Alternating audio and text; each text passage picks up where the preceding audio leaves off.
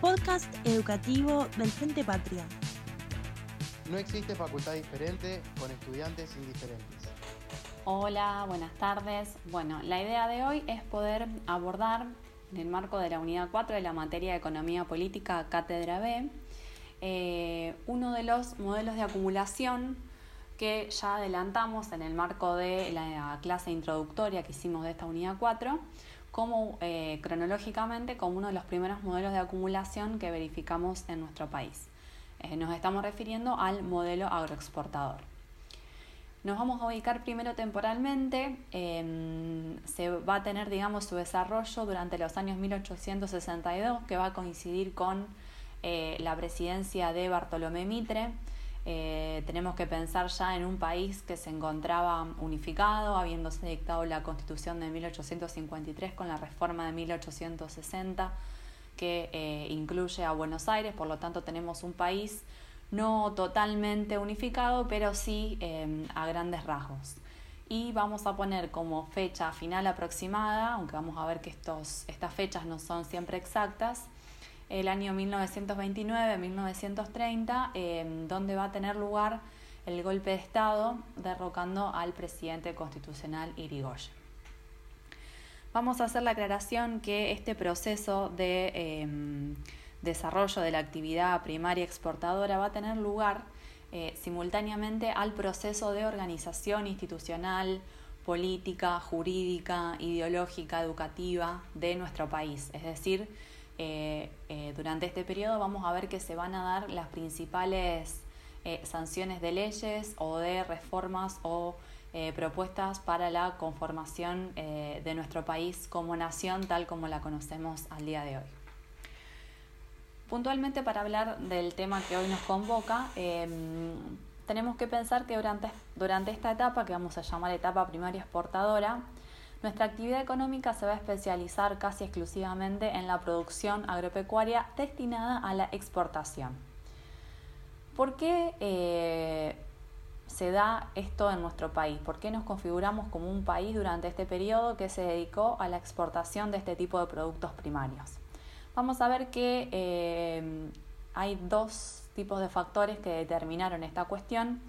En primer lugar, vamos a analizar un factor externo que tiene que ver con la situación de la economía internacional que vivió durante este periodo, una situación de expansión y de aumento de las relaciones internacionales. Y por otro lado, una causa o un factor interno que tiene que ver con las características geográficas de nuestro país, es decir, las grandes extensiones de tierra fértil a lo largo de nuestro territorio. Haciendo referencia al primer punto mencionado, es decir, a la, característica externa que generó eh, la inclusión de nuestro país como país agroexportador, tenemos que pensar que durante este periodo tuvo lugar lo que fue la primera revolución industrial, dando paso de lo que fue el capitalismo manufacturero al capitalismo industrial, la segunda revolución industrial que eh, consolida el imperialismo como fase superior del capitalismo con las características que ya analizamos en la unidad 3 y además con la constitución o con la llegada de lo que son las economías de escala en virtud de la aplicación eh, en, los diferentes procesos productivos de lo que fueron las ideas del Taylorismo y del Fordismo. Esta situación eh, de la economía internacional generó eh, diferentes cuestiones que vamos a destacar. Por un lado, un gran aumento del comercio internacional, es decir, sí eh, vimos en la unidad 3 que aumentó el, desarrollo o las relaciones entre los países, por lo tanto aumentó el comercio entre las diferentes naciones, no solamente de mercaderías, sino también de capitales, como lo vimos también en la unidad 3. Eh, vamos a registrar grandes procesos migratorios, principalmente desde Europa con destino a América, eh, un aumento y una complejización de los flujos de cobros y pagos entre los diferentes países y asimismo la consolidación de lo que fue la división internacional del trabajo. Es decir, los países europeos desarrollados, las potencias de ese entonces, impulsaron una relación con las economías periféricas para obtener de ellas eh, fuentes a bajo costo de materia prima, principalmente alimento, y a su vez eh, como sitio para colocar los productos industriales que ellos fabricaban. eh, vamos a ver acá que se consolida entonces una división de los países que se dedican a la producción primaria. Corresponde aquí ubicar a nuestro país, que se va a ubicar en la producción de productos eh, agropecuarios, y a los países desarrollados que van a dedicarse casi exclusivamente a la producción industrial. Haciendo referencia al eh, factor interno que determinó este periodo económico en nuestro país, tenemos que indicar que em,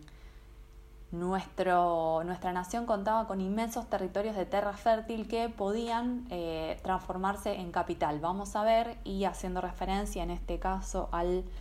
texto de acumulación originaria que también vimos en la unidad 3, eh, no estaban dadas todavía las condiciones de utilizar la tierra como capital. ¿Por qué? Porque estaban ocupadas principalmente por em, pueblos originarios eh, de nuestro país. Em, pero vamos a ver que se va a iniciar en este periodo un proceso de conquista eh, y de desapoderamiento de esas tierras para poder transformarlas en capital y producir allí. Vamos a asimilar y les, pido que estemos atentos durante el desarrollo de este, de este contenido las características que este proceso tuvo eh, en nuestro país y que tratemos de relacionarlo con el, el, análisis que hicimos del proceso de acumulación originaria del capital que vimos en la unidad 3 que tuvo lugar en Inglaterra. Vamos a ver que la idea de poder transformar eh, estos grandes territorios de tierra fértil en capital va a ser llevada adelante por el, bloque social hegemónico de ese momento que estaba conformado por los grandes terratenientes que querían expandir sus propiedades de territorio en alianza con los empresarios industriales y que encontraron su representación o su faz política en la llamada generación del 80, que van a ser aquellos políticos o intelectuales que van a estar a cargo de eh, la toma del gobierno y de la eh, sanción de algunas leyes que vamos a pasar a analizar en un ratito. Vamos a ver que em, de esta manera y en el marco internacional de la División Internacional del Trabajo, nuestro país se insertó como país exportador de productos agropecuarios, em, con la idea, eh, y acá nos remitimos a la unidad 1, a los clásicos, eh, de que podíamos producir bienes o que nos teníamos que centrar en la producción de bienes respecto de los cuales teníamos ventajas naturales o ventajas comparativas naturales, en este caso grandes extensiones de tierra fértil con capacidad para producir. Em, ahora vamos a ver que em, las características institucionales o sociales de, ese entonces de nuestro país, que como ya dijimos estaba en un proceso de unificación y organización institucional, llevó a que este bloque social dominante se encuentre con lo, con lo que vamos a llamar obstáculos eh, para el desarrollo, digamos, de este, este modelo de acumulación y que tienen que ver principalmente con una ausencia de una superestructura política, jurídica, institucional, ideológica, organizada y funcionando en nuestro país, una necesidad de ampliar esos territorios que se encontraban ocupados por pueblos originarios para poder transformarlos en capital, poca población, es decir, una escasez demográfica, lo que eh, llevaba a imposibilidad de contar con trabajadores que puedan labrar la tierra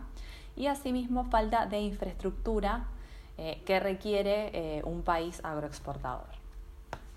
En este proceso de transformación y de consolidación de este modelo,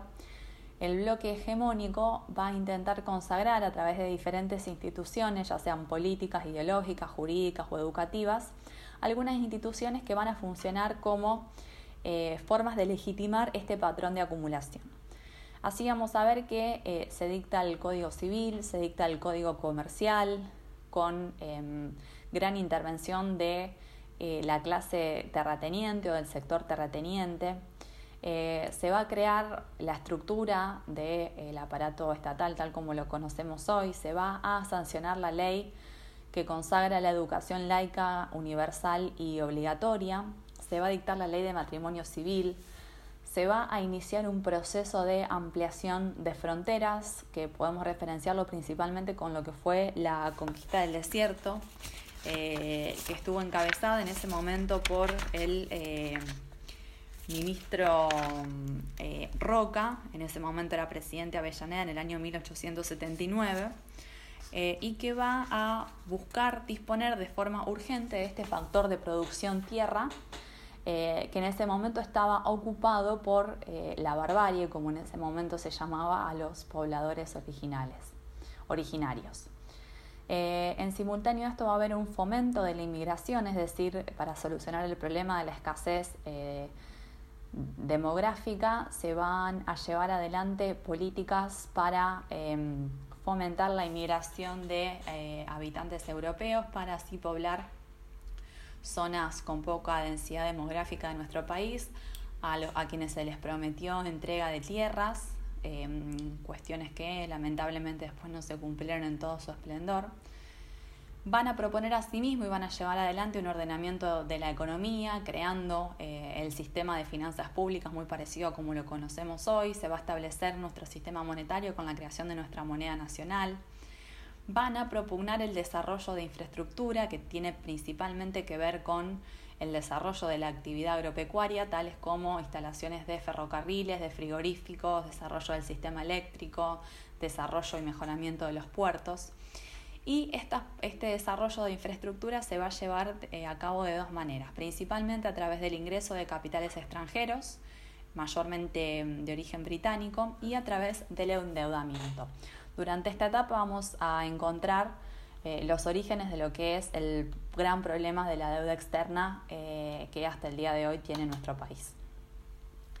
Vamos a ver que queda configurado de esta manera entonces el sistema capitalista en nuestro país y necesariamente va a llevar a la consolidación de clases sociales. Por un lado, el sector terrateniente, es decir, los propietarios de estas grandes extensiones de tierras y que se van a encontrar representados principalmente por lo que es la sociedad rural que existe hasta el día de hoy, los capitalistas industriales, tanto nacionales como extranjeros, la clase trabajadora que va a desarrollar sus actividades en el área urbana y también rural, y los productores agropecuarios, es decir, aquellos eh, arrendatarios que van a alquilar la tierra para trabajarla y que van a estar agrupados en lo que vamos a conocer como la Federación Agraria Argentina. Durante este periodo vamos a ver que eh, el sector público tuvo un rol preponderante en lo que fue materia política principalmente eh, destinado, dedicado a la organización institucional de nuestra nación todo confluyente para poder legitimar y especializar a nuestro país como país agroexportador. En materia económica vamos a ver que propugnan en el marco de una ideología liberal un rol restringido del Estado, que tenga poca intervención en la economía y que además va a estar en una alianza con el sector terrateniente y los empresarios industriales, digamos que van a conformar el bloque hegemónico o el bloque social predominante durante esta etapa. En materia social vamos a ver que eh, tuvo poca intervención, con excepción de lo que fue la cuestión educativa, que se consideraba fundamental en ese momento para poder lograr una homogeneidad de la población en cuanto a conocimientos, eh, debido a la gran cantidad de, inmigrantes que venían de otros países, por lo tanto era necesario crear algunas cuestiones de educaciones que se compartan entre todos los pobladores de nuestra nación. Vamos a ver eh, cuestiones eh, que hicieron llegar a la crisis de este modelo, es decir, algunas debilidades que, presentó y que tienen que ver principalmente con una extrema concentración de la propiedad de la tierra. Eh, ustedes acá pueden ver en, las em, proyecciones que les estamos haciendo que prácticamente un 41% del territorio que fue conquistado terminó en manos de 37 personas Em, por otro lado, la dependencia al exterior, esto fue causado por eh, la gran cantidad de capital extranjero que estaba radicado en nuestro país y asimismo los altos niveles de, endeudamiento. y por otro lado, una cuestión que generó muchos conflictos sociales fue una estructura social rígida, es decir, la imposibilidad de que sectores sociales o personas que pertenecían a determinadas clases sociales puedan encontrar una movilización ascendente y mejorar sus calidades eh, de vida. Vamos a entonces decir que durante este periodo podemos ubicar como eh, sectores beneficiados o sectores protagonistas a los que fueron los terratenientes em, y los eh, empresarios de origen nacional y principalmente extranjero en una alianza con un Estado mm, con un lineamiento liberal de no intervención en la economía. Eh, y vamos a ver que eh, la clase obrera todavía no se configuró eh, como una clase social en sí, sino que era muy heterogénea y estaba muy poco organizada, por lo que no vamos a encontrar durante este periodo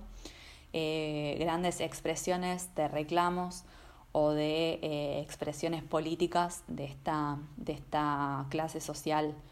que todavía estaba en proceso de formación y que era muy diversa, digamos. Bueno, eh, todo este material lo pueden encontrar en la bibliografía mm, obligatoria de la cátedra eh, y cualquier consulta, los docentes estamos eh, a disposición.